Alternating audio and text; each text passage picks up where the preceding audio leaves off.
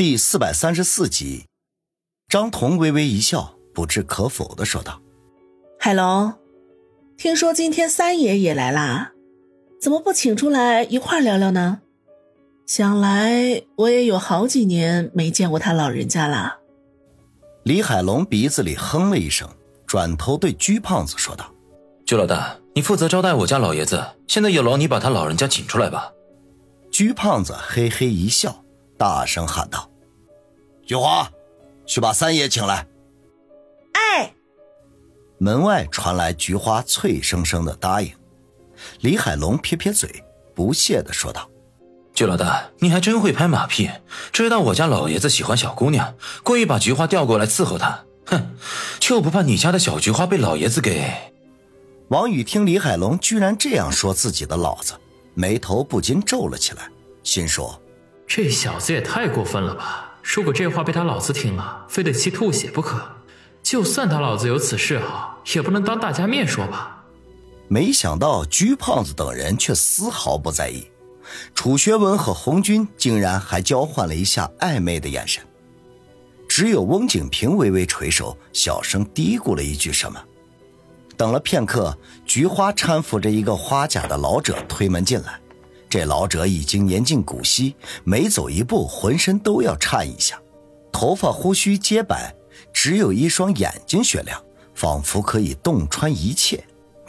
王宇看到这老者的模样，心中顿时释然。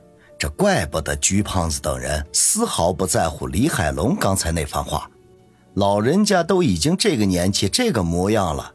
就算放一个光溜溜的小姑娘在面前，哼，恐怕也是无能为力，望鼻兴叹呢。菊花搀扶着老者走向上首座位，帮着他坐好。张彤示意大家站起，一起向老者鞠躬为好，神态甚是恭敬。老者抬了抬手，声音沙哑的说道：“彤彤，让大家都坐下吧。”是三爷。张彤直起身。转头示意大家落座，老者目光几人身上一一扫过，最后落在王宇的身上，眼中金光一闪，说道：“这位就是老齐选的第七个人。”“是，他叫王宇。”张彤连忙说道。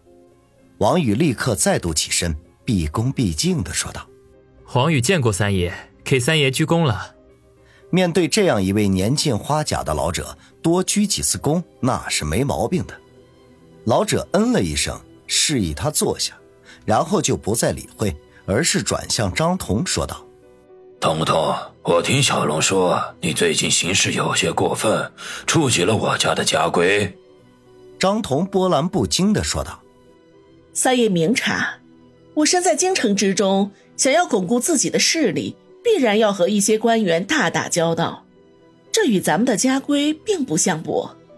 爸，事情可没张彤说的那么简单。我已经派人查过，他接触的那些官员，上至部级，下至处级，都是一些实权人物。如果其他几个叔叔大爷把这个当做把柄攻击你和我七叔，肯定会影响你们家族里的势力。你应该知道，我们李家最忌讳的就是和官府深度相交。李海龙立刻大声说道。老者眯缝起眼睛来。沉吟了半晌，小龙说的也极有道理。彤彤，上次我和老齐聊过你的事情，他对你最近这一两年来的工作也颇有微词，只是他碍于面子，不方便说出来。我看不如这样吧，你暂时把手中的工作放一放，去老齐身边陪陪他。这几年他孤身在外，也需要一个人照顾。张彤柳眉一皱，语气变得冰冷了几分，缓缓的说道。三爷，这是七爷的意思，还是你们父子的意思？张彤，怎么跟我爸说话呢？尊卑有序，你忘记咱们的规矩吗？不等老者开口，李海龙就已经大声喝道：“李海龙父子一唱一和，令菊胖子等人都是面色一沉。王宇更是心中嘀咕：这个三爷看似老态龙钟，很有几分长者风范，这没想到居然如此的无耻。”明目张胆的想要张彤下课，而且理由还荒诞不羁，只因为张彤和京城里的一些官员有交集。如果这个理由成立，那么在座的每一位恐怕都得交出七皇绝育，回家种地。那就更不用说在那个暗中扶持官员上位的李九爷了。他不禁为张彤担心起来。如果他据理力争，那李三爷带来的人没准就会发难。张彤面对李海龙父子的攻讦，只是微微皱了一下眉头，反问了一句：“对于来自李海龙的呵斥，他根本就无视，仅仅是淡淡的一笑，说道。”我想七爷绝对不会希望我在他身边照顾他，因为他需要的不是一个婢女，而是一个能够为他独当一面的大将。不过，既然三爷说这是七爷的意思，不如我们现在就打个电话问问，看看七爷怎么说。李海龙见张彤要打电话给李天傲对峙，脸上顿时一慌，赶紧看了一眼李三爷。他本以为自己老子出马就可以镇住张彤几人，先取代张彤的位置，回头再向李天傲请罪。这反正不管怎么说呀，他也是李天傲的子侄，那总比张彤这个外人可靠吧？可是现在看来，张彤根本就不吃这一套。三爷眼睛缓缓的眯缝起来，轻轻的咳嗽了一声，然后有气无力的说道。彤彤啊，性子不要这么急嘛。现在这个时候，老七肯定已经休息了。不如这样吧，今晚你们都住在这里，明天一早我再给老齐打电话，如何？大家都是自己人，有什么事情慢慢商量着来。众人暴喊：“李三爷无耻到这种地步，哼，那也是没谁了。”张彤其实未必真的想给李天傲打电话。而且他也知道李天傲的生活习惯，如果非特殊情况，这个时间李天傲已经休息了。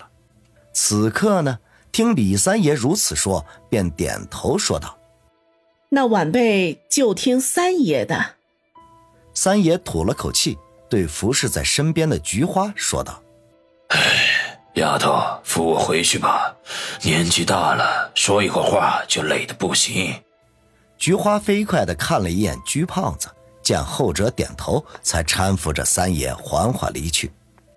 李海龙心有不甘，想要张嘴喊住三爷，可是犹豫了半天，最后还是打消了这个念头，冷冷的看了一眼张彤，说道：“张彤，我想明天七叔会做出公正的抉择的。哼，七皇有你领导，早晚会走向毁灭。”说完，拂袖而去。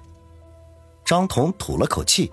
苦笑的看了看王宇等人，说道：“我就知道，今晚的这个聚会，注定是个闹剧。”王宇也是哑然，没想到千里迢迢而来，就为了看几眼李海龙父子的表演，还真是白白浪费了如此多的心机。鞠胖子却耸耸肩，笑道：“ 童姐，那海龙就是个不经事的小孩子。”咱们没有必要跟他一般见识。这七爷把他安置在咱们当中，那一方面是为了锻炼他，一方面也是为了获得三爷的支持。张彤坐下，看了眼鞠胖子，说道：“鞠老大，还是你看得透彻。可惜海龙他不这么想。从他进来的那一天起，他就想着要上位。”哎是不是李家弟子都不甘寂寞呀？彤姐，这话出你的口，进我们的耳，以后且不能再说了。楚学文出声提醒。张彤一愣，摇摇头，自语说道：“真的是被海龙给气糊涂了。”哎，童姐，这件事明天再说。现在我们是否要确认一下王兄弟的身份？鞠胖子趁机说道。王宇忙暗中碰了碰他的手臂，心说：“这会儿张彤正郁闷呢，实在不该提这茬呀。”这鞠胖子却毫无知觉一般，只是看着张彤，等待着他表态。张彤定了定神，说道：“自然，那我就正式的宣布一下，从今天起，王宇就是我们七皇之一，以后均以兄弟姐妹相称。”彼此之间要相互扶持、帮助，协力共助七爷成就大业。现在，掌声欢迎小雨加入我们，